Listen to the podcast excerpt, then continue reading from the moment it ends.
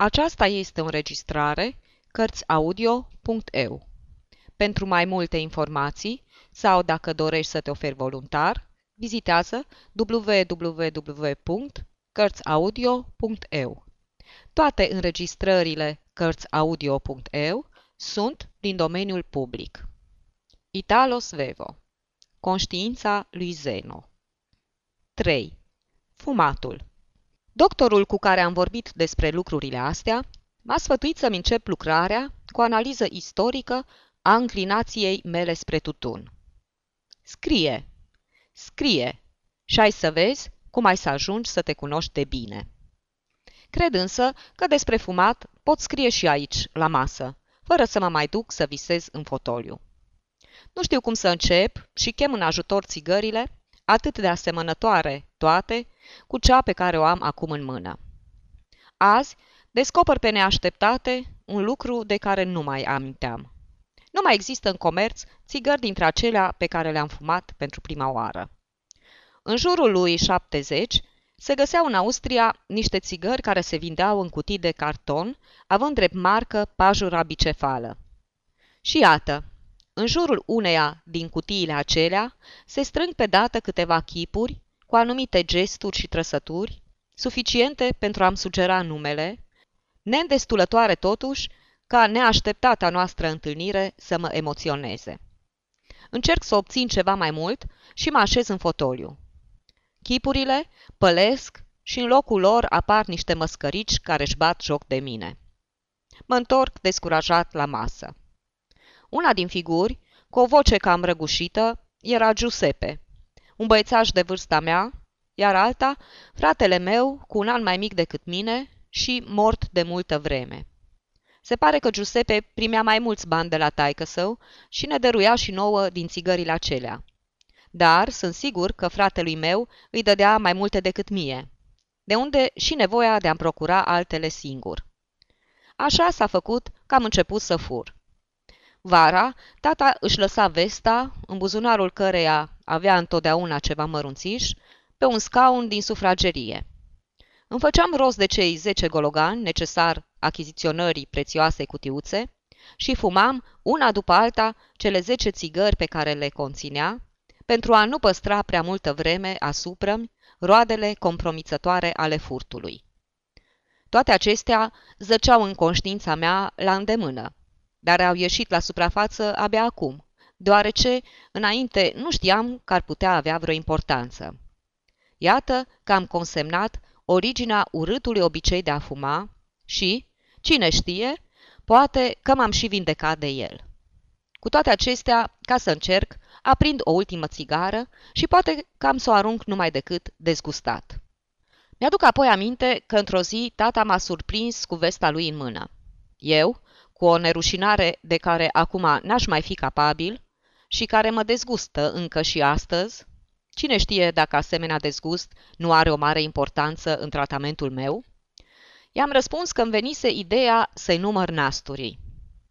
Tata a început să râdă de aceste înclinații ale mele spre matematici sau spre croitorie și n-a băgat de seamă că eram cu degetele în buzunarul vestei.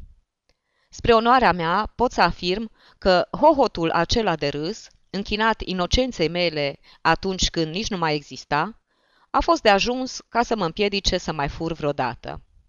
Adică am mai furat și după aceea, dar fără să o știu. Tata lăsa prin casă, pe marginea meselor sau a bufetelor, într-un echilibru nestabil, țigări Virginia fumate numai pe jumătate. Credeam că așa făcea el când își arunca țigările și mai credeam și că bătrâna noastră servitoare, Catina, le zvârlea la gunoi. Mă duceam să le fumez pe ascuns. Actul prin care mi le însușam era însoțit de un sentiment de repulsie, știind cât rău aveau să-mi facă. Le fumam apoi până ce fruntea mi se acoperea de o sudoare rece, iar stomacul mi se întocea pe dos. Nu s-ar putea spune că aș fi fost un copil lipsit de energie. Mi-amintesc foarte bine cum a vindecat tata și de obiceiul acesta. Într-o zi de vară mă întorsesem acasă dintr-o excursie școlară, obosit și lac de transpirație. Mama mă ajutase să mă dezbrac și, înfășurându-mă într-un halat de baie, mă mă pusese să dorm pe sofaua unde stătea și ea, ocupată cu nu știu ce lucru de mână. Eram gata să dorm, dar aveam încă ochii plini de soare și conștiința nu se îndura să mă părăsească.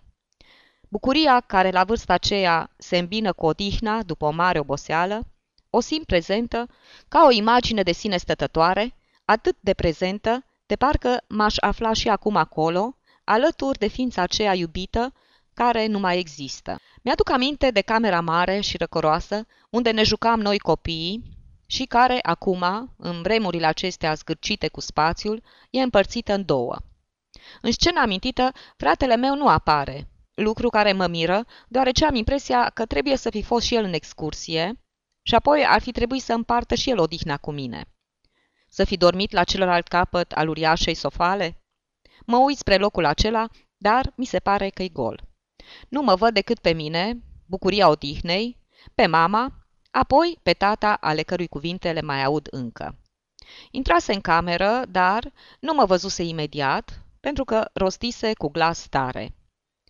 Maria! Mama, cu un gest însoțit de un ușor sunet labial, arătă spre mine, crezându-mă cufundat în apele somnului, în care eu, din potrivă, înotam pe deplin conștient. Îmi plăcea însă atât de mult să-l văd pe tata pus în situația de a se arăta prevenitor față de mine, că nu m-am mișcat.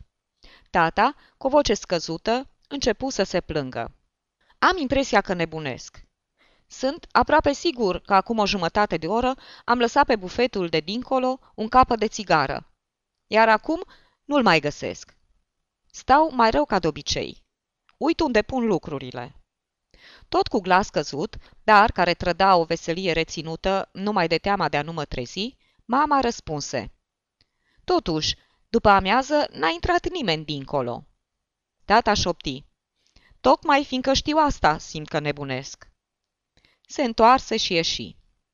Deschise ochii pe jumătate și mă uitai la mama. Reîncepuse lucrul, dar continua să surâdă. Nu credea, bineînțeles, că tata era pe punctul de a nebuni, dacă surâdea astfel, auzindu-i temerile. Surâsul acela mi-a rămas atât de adânc întipărit în memorie, încât mi-am amintit de el numai decât regăsindu-l într-o zi pe buzele soției mele.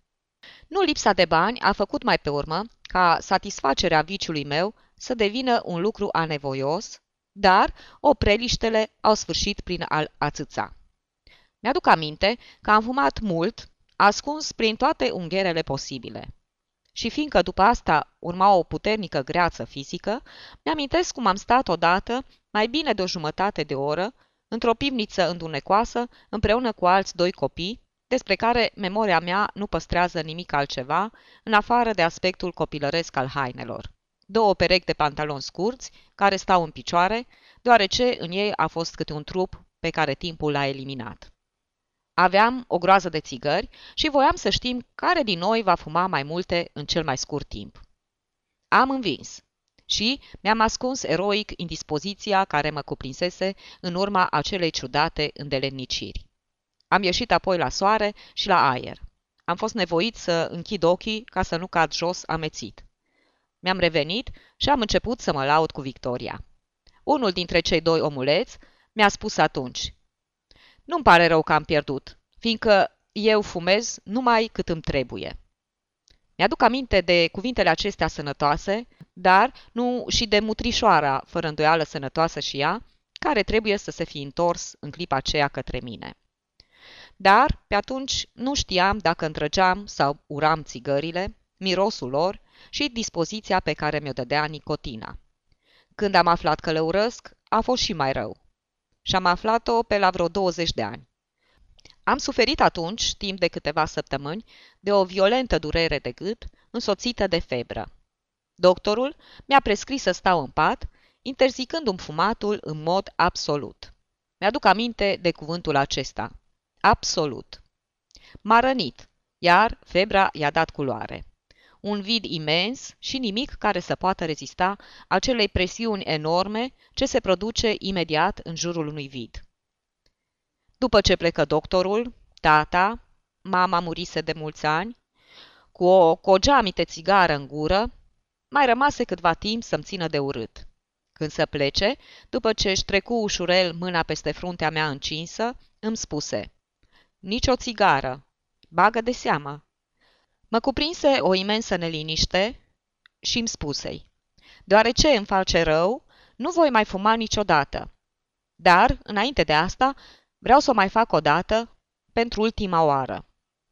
Am aprins o țigară și m-am simțit eliberat de dată de starea aceea de neliniște, deși febra trebuie să fi crescut și cu toate că, ori de câte ori trăgeam din țigară, simțeam o arsură în amigdale de parcă le-ar fi atins cineva cu un cărbune aprins. Am terminat țigara cu grija cu care se îndeplinește un ritual. Și suferind îngrozitor de fiecare dată, am fumat multe altele în timpul bolii. Tata venea și pleca, veșnic cu țigara în gură, spunându-mi. Bravo! Încă vreo câteva zile de abstinență și te faci bine. Era de ajuns fraza aceasta ca să doresc din toată inima să plece repede, repede, pentru a-mi fuma țigara în liniște. Mă prefăceam chiar că dorm, ca să-l țilez să plece cât mai curând. Boala îmi făcu rost de cel de-al doilea din neajunsurile mele. Efortul de a scăpa de primul. În cele din urmă, ajunsei să-mi petrec zilele numai fumând și luând hotărârea de a nu mai fuma. Și, ca să spun totul imediat, acum le petrec uneori tot așa. Dansul întrăcit al ultimelor țigări, început pe când aveam 20 de ani, continuă încă. Hotărârea e mai puțin categorică, iar slăbiciunea mea află în bătrânul meu suflet mai multă îndurare. Când ești bătrân, surâzi când te gândești la viață și la tot ce-ți oferă ea. Pot chiar să afirm că de câtva timp fumez tot mai multe țigări, care nu sunt cele din urmă. Pe pagina de gardă a unui dicționar găsesc această însemnare a mea, scrisă cu litere frumoase și împodobită cu o vignetă. Azi, 2 februarie, trec de la facultatea de drept la cea de chimie. Ultima țigară. Era o ultimă țigară foarte importantă. Mi-aduc aminte de toate speranțele care o însoțiseră. Mă înfuriasem pe dreptul canonic, care mi se părea atât de străin de viață, și alergasem spre știință, care e însăși viața, deși concentrată într-o eprubetă. Acea ultimă țigară însemna tocmai dorința mea de activitate, fie și manuală, și de gândire senină, sobră și serioasă. Pentru a scăpa de lanțul combinațiilor carbonului, în care nu credeam, m-am întors la drept. Din păcate. A fost o eroare, marcată și ea de ultimă țigară, a cărei dată o găsesc înregistrată pe o carte. Și a avut și aceasta importanța ei și m-am resemnat să mă întorc la acele lucruri complicate, legate de al meu, al tău și al său, cu cele mai bune intenții, sfărmând în cele din urmă lanțurile carbonului. Mă arătasem destul de puțin apt pentru chimie și datorită lipsei mele de îndemânare. Și, cum aș fi putut să o am, când continuam să fumez ca un turc. Acum că am ajuns aici, în situația de a mă analiza, mă cuprinde o îndoială. Poate că țigările mi-au plăcut atât de mult numai ca să pot arunca asupra lor vina incapacității mele. Cine știe dacă, lăsându-mă de fumat, aș fi devenit omul acela ideal și tare pe care îl visam.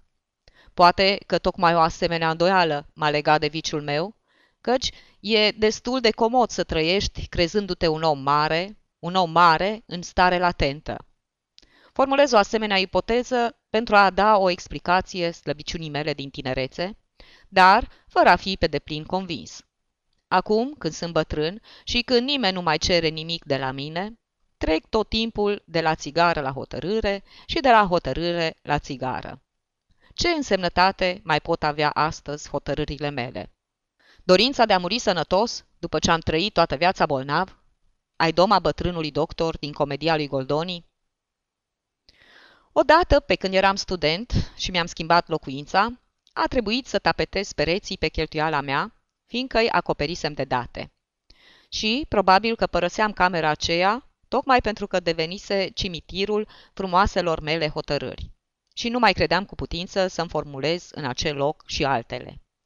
Cred că țigara are un gust mai bun atunci când e ultima.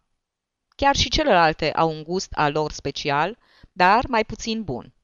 Cea din urmă își capătă savoarea din sentimentul victoriei asupra ta însuți și din speranța unui viitor plin de forță și de sănătate. Celelalte își au și ele importanța lor, pentru că, aprinzându-le, îți afirmi propria libertate, iar viitorul plin de forță și de sănătate rămâne și el, dar se amână pentru ceva mai târziu. Datele de pe pereții camerei mele erau scrise în cele mai felurite culori și chiar în ulei.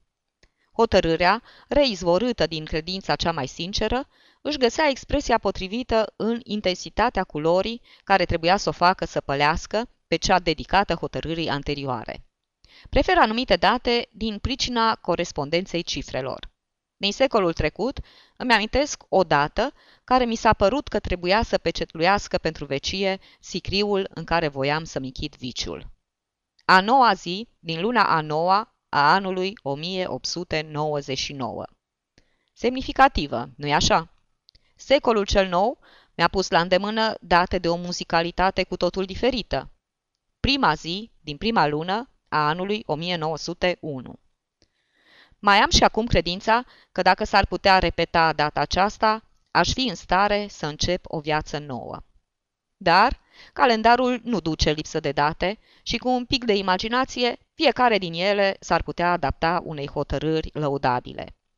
Mi-aduc aminte, deoarece mi se părea că ar închide în ea un imperativ mai mult decât categoric de următoarea dată a treia zi a lunii a șasea a anului 1912, orele 24.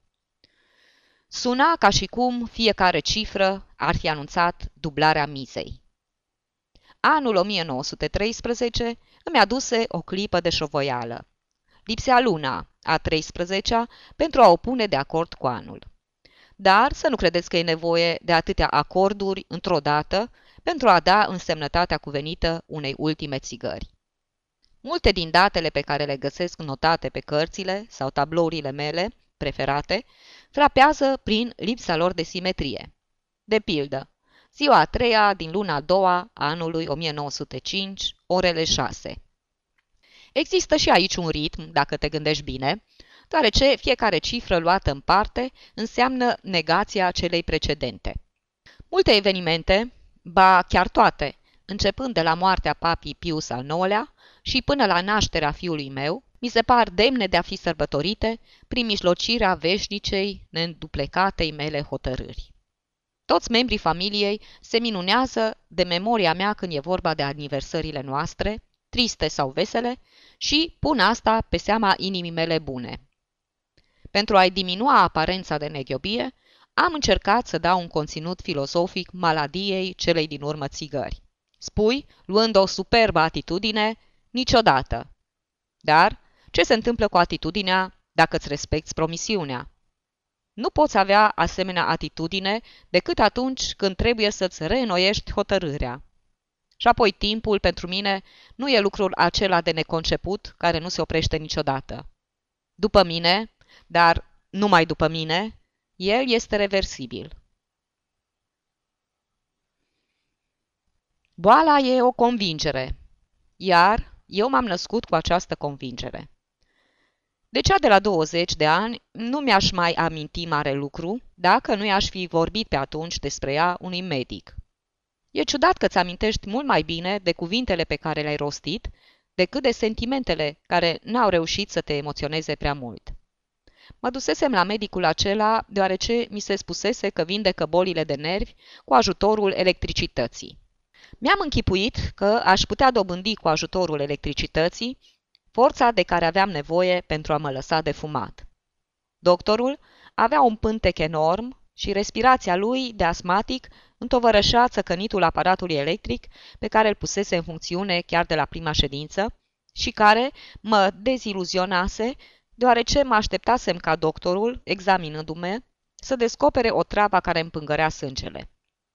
În loc de asta, declară că mă găsește absolut normal, dar, deoarece mă plângeam că diger și că dorm prost, fu de părere că stomacul meu duce lipsă de acizi și că mișcarea peristaltică, repetă cuvântul de atâtea ori că nu l-a mai putut uita, e destul de slabă. Ba, îmi mai dădu chiar să și beau un anumit acid care m-a nenorocit, fiindcă de atunci sufăr de hiperaciditate. Când am înțeles că singur nu va ajunge niciodată să descopere nicotina din sângele meu, am vrut să-i vin în ajutor și mi-am exprimat bănuiala că indispoziția mea ar putea fi pusă și pe seama acesteia. Ridică din numerii lui largi, cu oarecare greutate. Mișcare peristaltică. Acid. Nici vorbă de nicotină. A urmat apoi 70 de aplicații electrice și ar fi continuat până ziua de astăzi, dacă eu n-aș fi socotit că mi-erau de ajuns. Departe de a mă aștepta la vreun miracol, mă duceam la ședințele acelea în speranța că îl voi convinge pe doctor să-mi interzică fumatul. Cine știe ce întorsătură ar fi luat lucrurile dacă aș fi fost întărit în hotărârile mele de o asemenea interdicție. Iată acum descrierea bolii mele, așa cum i-am făcut-o doctorului. Nu pot studia și chiar în puținele seri când mă culc de vreme, nu adorm până ce nu aud primele dângăte ale clopotelor. Iată motivul pentru care șovăi, de hotărât, între drept și chimie, deoarece amândouă aceste discipline reclam o activitate legată de o oră fixă, în timp ce eu nu știu niciodată la ce oră o să mă pot scula.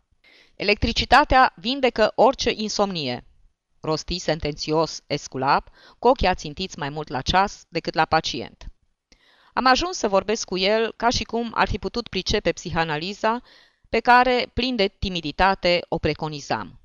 I-am povestit și despre neajunsurile mele în ceea ce privea femeile. Una singură nu mi-ajungea și nici măcar mai multe. Le doream pe toate. Pe stradă eram îngrozitor de agitat.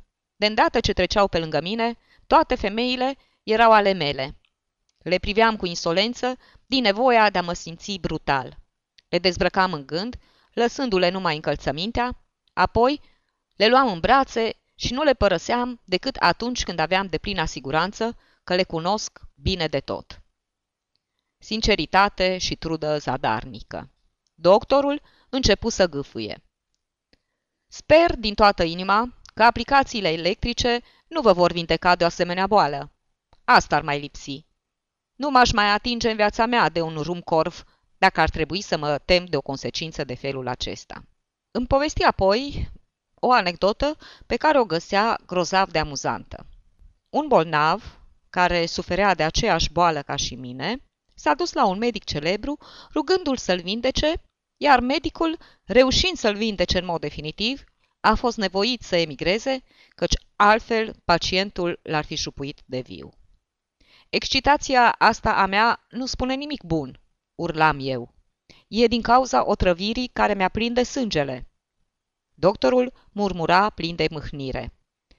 Nimeni nu-i mulțumit niciodată cu soarta lui. Și numai în scopul de a-l convinge, am făcut exact ceea ce el nu voia să fac și am început să-mi studiez boala, adunând toate simptomele. Distracția. Chiar și asta mă împiedica să studiez.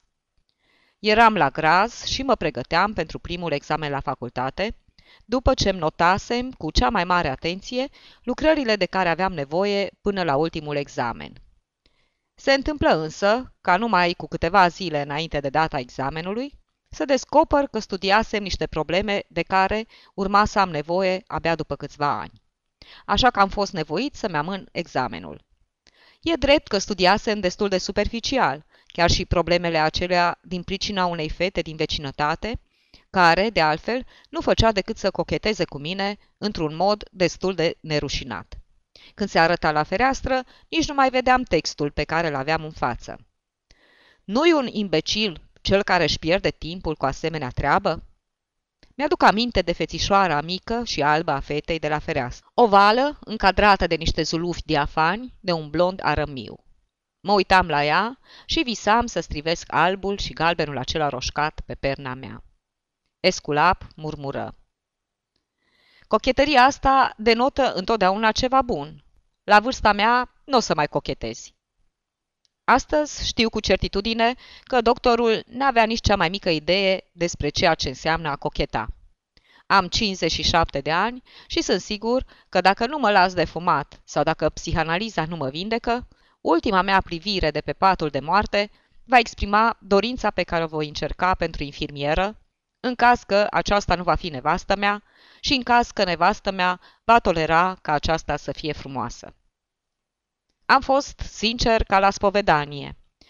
Mie, femeia nu-mi plăcea în totalitatea ei, ci pe porțiuni.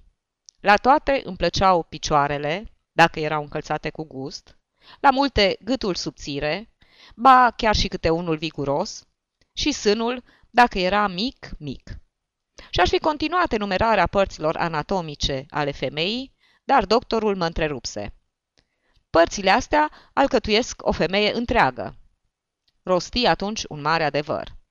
Dragostea sănătoasă e cea care îmbrățișează o singură femeie și în întregime, inclusiv caracterul și inteligența ei. Până atunci nu cunoscusem, bineînțeles, o asemenea dragoste, iar când am întâlnit-o, nu mi-a adus nici vindecarea. Dar e important pentru mine să-mi amintesc că mi-aflasem boala acolo unde un savant vedea sănătate și că diagnosticul meu s-a dovedit după aceea adevărat. Omul care să mă înțeleagă cel mai bine, atât pe mine cât și boala mea, l-am găsit în persoana unui prieten care nu era medic. N-am tras cine știe ce folos din asta, dar a însemnat în viața mea o notă nouă, al cărei ecou mai vibrează și acum. Prietenul meu era un domn bogat care își înfrumuseța ceasurile de răgaz cu studii și lucrări literare. Avea mult mai mult meșteșug la vorbă decât la scris, așa că lumea n-avea de unde ști cât de bun literat era. Era foarte gras și când l-am cunoscut, făcea tocmai, cu o mare energie, o cură de slăbire. Și, numai în câteva zile, ajunsese la un asemenea rezultat încât toți cunoscuții îl opreau pe stradă, în speranța că se vor putea bucura și mai mult de propria lor sănătate alături de el, un bolnav. Am început să-l invidiez, deoarece reușea să facă ceea ce își punea în gând și nu m-am mai despărțit de el cât timp a durat cura. Îmi dădea voie să pun mâna pe burta lui, care scădea în fiecare zi, iar eu, plin de răutate din pricina invidiei, vrând să-i sădărnicesc hotărârea, îi spuneam. Și după ce termin cura, ce o să faci cu toată pielea asta? Cu un calm de săvârșit, care punea o notă comică pe chipul emaciat, răspunse. Peste două zile încep masajul. Cura aceasta fusese studiată în absolut toate amănuntele și puteai fi sigur că avea să o ducă la îndeplinire punct cu punct. Am căpătat astfel o mare încredere în el și am descris boala de care sufeream. Mi-aduc aminte și de descrierea aceasta. I-am explicat că mi se părea mai ușor să nu mănânc de trei ori pe zi, decât să nu fumez nenumăratele țigări pentru care ar fi fost necesar să iau aceeași obositoare hotărâre în fiecare clipă. Cu mintea preocupată de o asemenea hotărâre, nu mai ai timp și pentru altceva, căci numai Iuliu Cezar putea face mai multe lucruri deodată. Și e foarte bine că nimeni nu-mi cere să lucrez atâta timp cât trăiește administratorul meu Olivi, dar cum se poate oare ca o ființă ca mine să nu poată face altceva pe lumea asta decât să viseze și să scârție din vioară, deși nu are nicio aptitudine pentru asta. Bărbatul acela voinic, pirpiriu acum, nu mi-a răspuns imediat. Era un om metodic și s-a gândit mai întâi îndelung. Apoi, cu aerul doctoral pe care îl conferea marea lui superioritate în problemă, a început să-mi explice că adevărata mea boală era hotărârea și nu țigara. Trebuia să fac încercarea de a mă dezbăra de viciu fără a mai lua vreo hotărâre.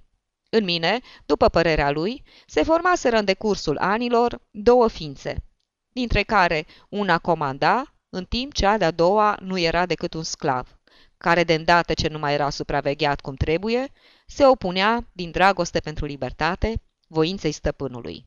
Așa că era nevoie să-i dau libertate de plină, iar, în același timp, trebuia să-mi privesc viciul în față, ca și cum ar fi fost ceva nou și nu l-aș mai fi văzut niciodată. Nu trebuia să-l combat, ci să-l neglijez și să uit oarecum că m-am dat pe mâna lui, întorcându-i spatele cu nepăsare, ca și cum ar fi fost vorba de cineva nevrednic de mine. Simplu, nu-i așa? Și într-adevăr mi s-a părut simplu. Adevărat e și faptul că, izbutind, printr-un mare efort, să-mi alung din suflet orice fel de hotărâre, am reușit să nu fumez câteva ore la rând. Dar, când îmi simți gura cu desăvârșire purificată și plină de o candidă savoare, așa cum trebuie să-și o simtă un prunc nou-născut, îmi veni chef de o țigară.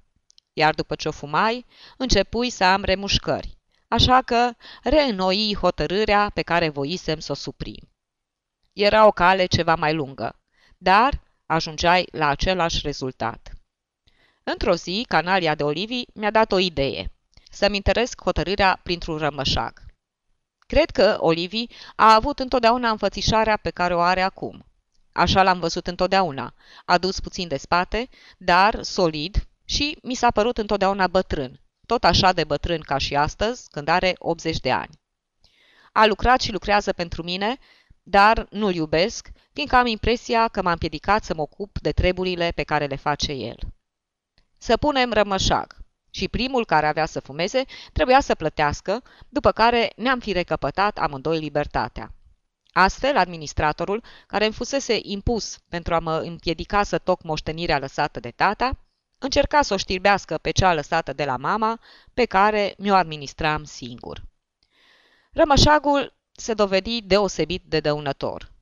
Nu mai eram în mod alternativ stăpân și sclav, ci numai sclav, și tocmai al acelui Olivii pe care nu-l iubeam. Începui să fumez numai decât. Pe urmă, mă gândi să-l trag pe sfoară, continuând să fumez pe ascuns. Dar atunci, de ce mai făcusem prin soarea? Am pornit, deci, în căutarea unei date care să aibă o legătură evidentă cu data pariului pentru a fuma o ultimă țigară, dată despre care mi-aș fi putut închipui că, într-un fel oarecare, putea fi consemnată chiar și de Olivii. Dar revolta continua și, fumând într-una, am început să mă simt prost. Pentru a mă elibera de starea aceea de apăsare, m-am dus la Olivii și i-am mărturisit totul. Bătrânul a încasat banii cu zâmbetul pe buze și imediat a scos din buzunar o țigară groasă pe care a fumat-o cu o deosebită voluptate. Nu mi-a trecut prin gând niciodată că Olivii n-ar fi respectat rămășagul. Bineînțeles că ceilalți oameni sunt făcuți din altfel de aluat decât mine. Băiatul meu împlinise abia trei ani când soției mele i-a venit o idee minunată. Pentru a scăpa de viciu, m-a sfătuit să mă închid pentru câtva timp într-o casă de sănătate. Am fost imediat de acord, în primul rând, pentru că voiam ca atunci când fiul meu va fi în stare să mă judece, să găsească în mine un om echilibrat și senin. Iar, în al doilea rând, pentru motivul, mai grabnic, că Olivii se simțea prost și amenința să mă părăsească, din care pricină puteam fi obligat să iau locul dintr-un moment în altul, iar eu mă socoteam prea puțin apt pentru activitate intensă, cu toată nicotina aceea în corp. La început ne gândisem să plec în Elveția, țara clasică a sanatorilor, dar mai apoi am aflat că în Trieste se afla un oarecare doctor Muli, care deschisese o casă de sănătate. Am rugat-o pe soția mea să-i facă o vizită, iar Muli s-a oferit să-mi pună la dispoziție un mic apartament închis, în care voi fi supravegheat de o infirmieră, ajutată și de alte persoane. Vorbindu-mi de toate acestea, soția mea aici surâdea, aici râdea în hohote. O amuza ideea de a mă închide, iar eu râdeam din toată inima împreună cu ea. Era pentru prima dată că lua parte la încercările mele de a mă îngriji. Până atunci nu-mi luase niciodată boala în serios și spunea că fumatul nu era altceva decât un mod puțin cam ciudat și nu prea plicticos de a-ți duce zilele. Cred că fusese surprinsă în mod agreabil de faptul că după căsătorie nu mă auzise niciodată regretând libertatea pierdută, ocupat cum eram să regret alte lucruri.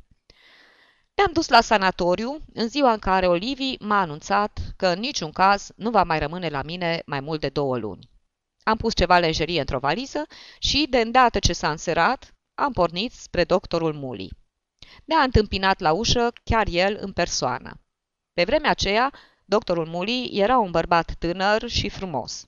Ne aflam în plină vară și el, mic, nervos, cu fața arsă de soare, care punea și mai mult în evidență strălucirea neastâmpăraților lui ochi negri, era imaginea eleganței în hainele lui albe, de la guler până la pantofi. Trezi întreaga mea admirație, dar, în mod evident, eram și eu obiectul admirației sale. Puțin încurcat, înțelegând motivul admirației sale, i-am spus. Da, dumneavoastră nu credeți nici în necesitatea tratamentului, nici în seriozitatea cu care vreau să-l urmez. Cu un surâs discret, care mă răni totuși, doctorul răspunse. De ce? E adevărat poate că tutunul e mai dăunător pentru dumneavoastră decât admitem noi medicii. Numai că nu înțeleg pentru ce, în loc să încetați ex abrupto de a fuma, nu v-ați hotărât mai curând să reduceți numărul țigărilor pe care le fumați. Se poate fuma, dar nu trebuie exagerat. E drept că deoarece țineam să nu mai fumez deloc, nu mă gândisem niciodată la eventualitatea de a fuma mai puțin. Venit însă acum, sfatul acela nu putea decât să-mi slăbească hotărârea. Spusei fără pic de șovoială. Deoarece m-am decis, dați-mi voie să încerc și tratamentul acesta. Să încercați? Și doctorul început să râdă cu un aer de superioritate. Odată ce l-ați început, tratamentul trebuie să reușească. Dacă nu veți folosi forța dumneavoastră musculară față de biata Giovanna, nu veți putea ieși de aici. Formalitățile de plecare vor dura atâta că între timp veți uita până și de viciu. Ne aflam în apartamentul care mi era destinat și unde ajunsesem înapoiindu-ne la parter după ce urcasem la etajul al doilea. Vedeți? Ușa aceea închisă împiedică orice comunicație cu cealaltă parte a parterului unde se află ieșirea. Nici Giovanna nu are cheile. Chiar și ea, pentru a ieși afară, trebuie să urce la al doilea, iar cheia ușii care s-a deschis pentru noi pe palierul acela nu o are decât ea. De altfel, la etajul al doilea e întotdeauna cineva de gardă. Nu-i rău, nu-i așa, pentru un sanatoriu destinat copiilor și lehuzelor. Și început să râdă, poate la ideea de a mă fi închis printre copii. O chemă pe Giovanna și mi-o prezentă. Era o femeușcă mărunțică, de o vârstă cu neputință de precizat, care putea varia între 40 și 60 de ani. Avea niște ochi mici, deosebit de strălucitori, sub cununa părului foarte cenușiu. Doctorul îi spuse, Iată, domnul cu care trebuie să fii oricând gata să te iei la bătaie. Ea mă privi cercetător, se făcu roșie ca focul și strigă cu glas ascuțit. Eu am să-mi fac datoria, dar ca să mă lupt cu dumnealui, asta nu. Dacă o să mă amenințe, am să chem infirmierul, care e un om voinic, și dacă nu o să vină repede, o să las să plece unde o pofti, căci n-am chef să-mi pun pielea în primeștie. Am aflat mai târziu că doctorul îi încredințase sarcina aceea, promițându-i o răsplată bănească destul de însemnată, lucru care nu făcuse decât să o sperie. În momentul acela, cuvintele ei mă indispuseră. Intrasem de bunăvoie într-o încurcătură de toată frumusețea. Care piele, firara dracului să fie?" urla eu. Cine o să se atingă de pielea dumitale?" Mă întorsei spre doctor. Aș vrea să-i se pună în vedere acestei femei să nu mă plictisească.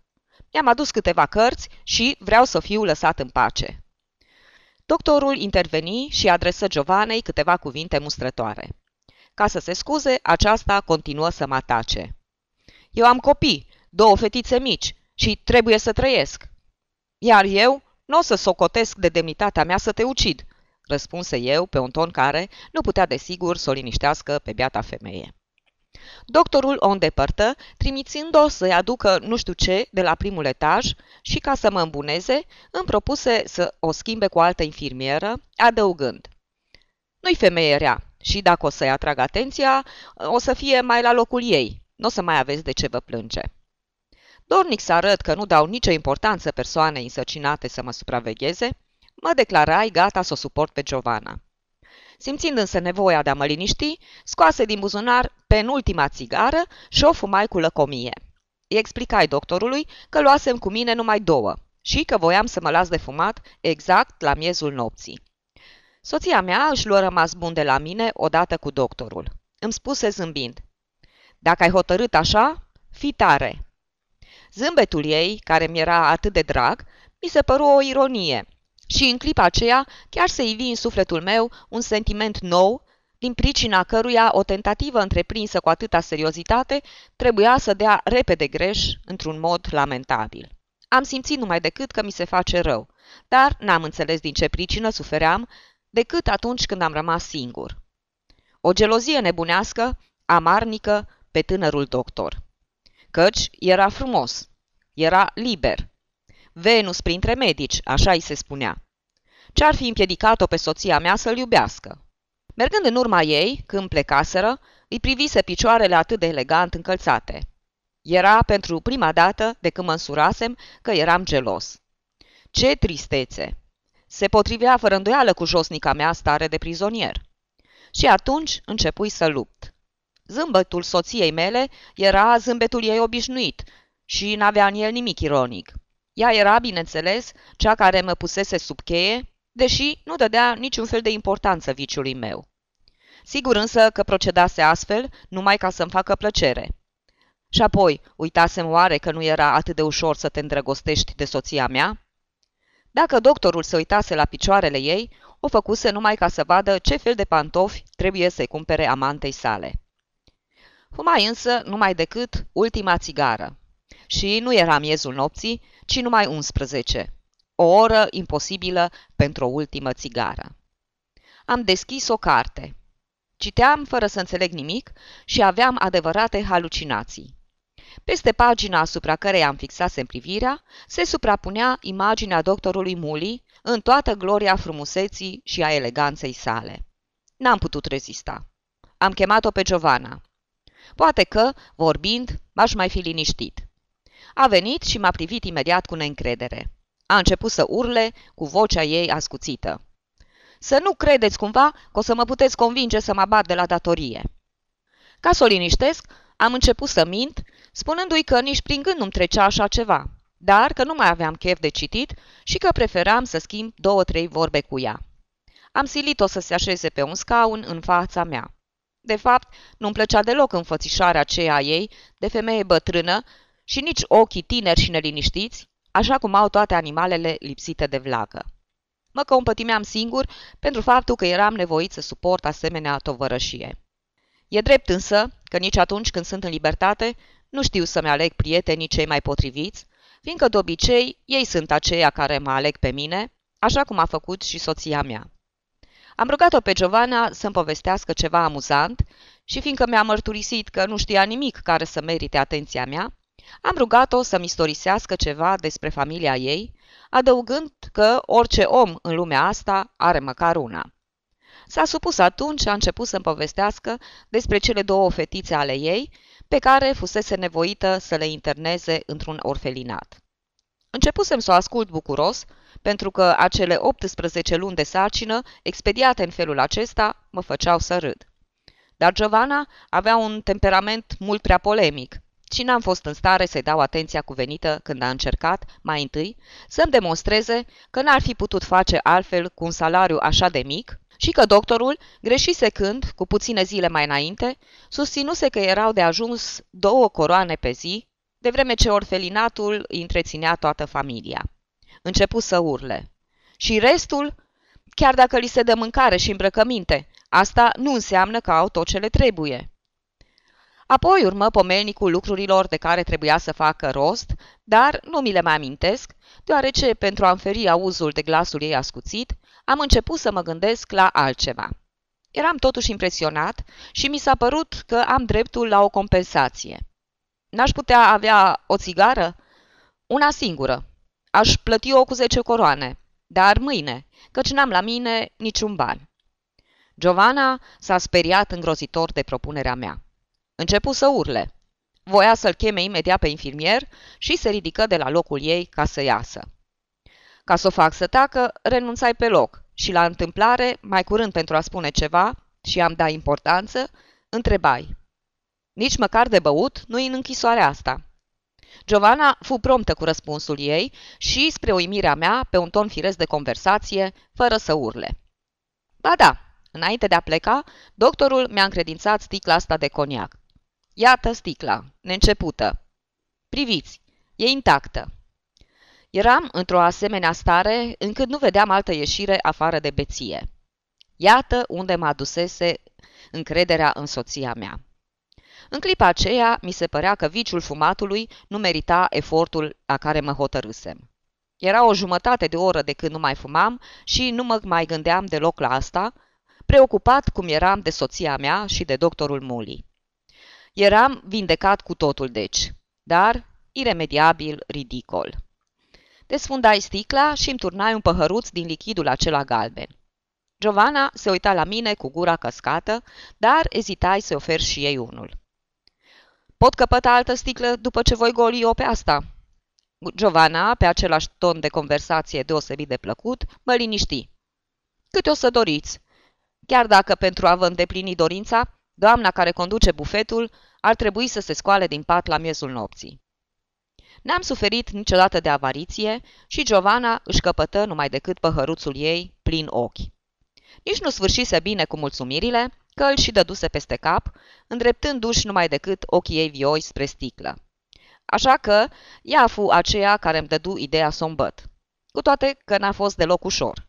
N-aș putea repeta cu exactitate ceea ce mi-a spus în dialectul ei curat triestin, după ce a dat de dușcă mai multe păhăruțe, dar am avut impresia că mă aflu alături de o persoană pe care, dacă nu m-ar fi abătut de la preocupările mele, aș fi putut o asculta cu plăcere. Înainte de toate, îmi mărturisi că tocmai așa îi plăcea ei să lucreze. Căci tuturora în lumea asta li s-ar conveni să petreacă zilnic câteva ore într-un fotoliu comod, în fața unei sticle cu lichior de calitate bună, dintre acela care nu face rău. Încercai să spun și eu câteva cuvinte. O întrebai dacă, pe vremea când îi trăia bărbatul, reușise să-și organizeze munca în felul acela. Începu să râdă. Pe când trăia, bărbatul mai mult o bătuse decât o sărutase și în comparație cu ceea ce fusese nevoită să muncească pentru el, tot ce făcea acum ar fi putut trece drept odihnă, chiar și mai înainte de a fi venit eu la sanatoriu pentru tratamentul acela al meu. Apoi, Giovanna căzu pe gânduri și mă întrebă dacă nu cred și eu cumva că morții văd ceea ce fac cei vii. Răspunsei afirmativ, dar cât se poate de scurt. Dar ea a vrut să știe și dacă morții, când ajung dincolo, află tot ce se întâmplase aici pe pământ pe vremea când erau încă în viață. Pentru moment, întrebarea a reușit să mă amuze. Fusese rostită de altfel cu o voce din ce în ce mai suavă, deoarece, pentru a nu fi auzită de cei morți, Giovanna vorbea în șoaptă. Cu alte cuvinte îi spusei, ți-ai înșelat bărbatul. Mă rugă să nu strig, apoi îmi mărturisi că îl înșelase, dar numai în primele luni ale căsniciei. Se obișnuise apoi cu bătaia și își iubise bărbatul. Pentru a păstra tonul vioi al conversației, întrebai. Așa că fata cea mare îi datorează viața celuilalt, nu? Tot pe șoptite, Giovanna mărturisi că are și ea aceeași impresie, datorită de altfel și unei anumite asemănări. Îi părea foarte rău că își înșelase bărbatul. Spunea așa, dar râdea tot timpul, pentru că există lucruri de care râzi chiar și când îți fac rău. Dar numai de când murise, pentru că mai înainte, deoarece el nu știa nimic, faptul în sine nu putea avea importanță.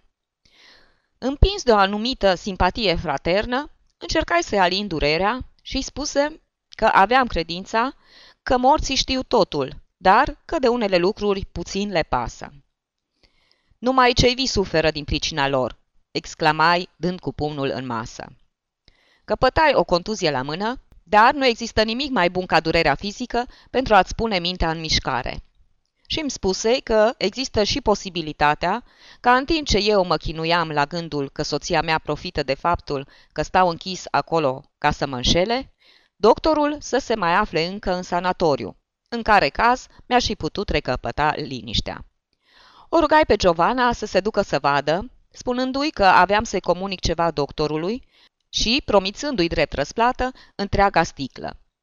Mă asigură că nu-i place să bea atâta, dar îmi îndeplini numai decât dorința și o auzi cu murcă, împleticindu-se scara de lemn până la etajul al doilea, pentru a putea ieși din închisoarea noastră. Apoi coborâ, dar alunecă, făcând un zgomot îngrozitor și urlând. Dracu să te ia, murmura eu cu fervoare. Dacă și-ar fi rupt gâtul, situația mea ar fi devenit mult mai simplă. Dar mi se înfățișă surâzând, pentru că se afla în starea aceea în care loviturile nu dor prea tare.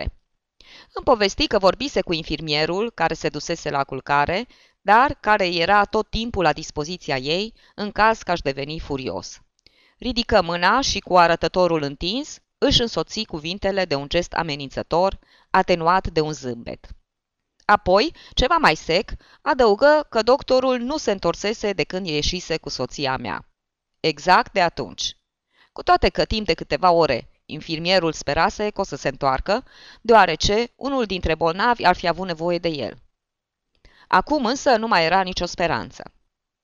Mă uitai la ea încercând să ghicesc dacă surâsul care îi contracta fața era un surâs stereotip sau unul cu totul nou, generat de faptul că doctorul se afla cu soția mea, în loc să fie cu mine, care eram pacientul lui. Mă cuprinse o mânie așa de mare, încât am avut impresia că îmi pierd mințile. Trebuie să mărturisesc că, întocmai ca și altă dată, în sufletul meu luptau două ființe, dintre care una, cea mai cu scaun la cap, îmi spunea Imbecilule, de ce-ți închipui că te înșală nevasta? Crezi că ar avea nevoie să te închidă pentru a găsi prilejul dorit? Cealaltă, și era bineînțeles cea care voia să fumeze, îmi spunea și ea, tot imbecil, dar ca să-mi strige. Nu-ți dai seama de minunata ocazie pe care o oferă lipsa soțului? Cu doctorul pe care acum îl plătești tu? Giovanna, care bea într-una, zise. Am uitat să închid ușa de la etajul al doilea, dar n-am chef să mai urc cele două etaje. Oricum acolo sus se află întotdeauna cineva și frumoasă figură ați mai face dacă ați încerca să o luați din loc. Ha, da, rosti eu cu acel minimum de ipocrizie de care era nevoie în momentul acela ca să o înșel pe beata femeie. Apoi mai luai și eu puțin coniac și declarai că, acum, când aveam atâta băutură la dispoziția mea, nici nu mă mai gândeam la țigări. Ea mă crezu pe dată și povesti atunci că nu eu eram acela care voiam să mă las de fumat. Nevastă mea dorea asta fiindcă trebuia să știe că atunci când ajungeam să fumez 10 țigări, deveneam îngrozitor. Orice femeie ar fi fost atunci prin preajma mea, se afla în pericol. Giovanna a început atunci să râdă în hohote, lăsându-se moale pe scaun. Și, tocmai soția dumneavoastră vă împiedică să fumați cele 10 țigări de care e nevoie? Așa cum am spus. Pe mine, cel puțin, mă împiedică. Nu era deloc proastă Giovanna, când avea în ea atâta coniac. Fu sguduită de un asemenea hoho de râs, încât fu cât pe aici să cadă de pe scaun. Dar de îndată își recăpătă răsuflarea și, în cuvinte întretăiate, sugrăvi un minunat tablou sugerat de boala mea. Zece țigări, o jumătate de oră. Pui deșteptătorul, apoi o corectai. Pentru zece țigări mie-mi trebuie aproape o oră. Apoi, pentru a ajunge la efectul maxim, E nevoie de aproape încă o oră. 10 minute mai mult, 10 minute mai puțin. Dintr-o dată, Giovanna deveni serioasă și se ridică fără prea mare greutate de pe scaun. Spuse că vrea să se ducă la culcare, fiindcă o cam doare capul. O invitai să ia și sticla cu ea, fiindcă mie mi-ajungea cât băusem. Și plin de ipocrizie, îi spuse că pentru a doua zi voiam să mi se facă rost de un vin bun. Dar nu la vin îi era ei gândul.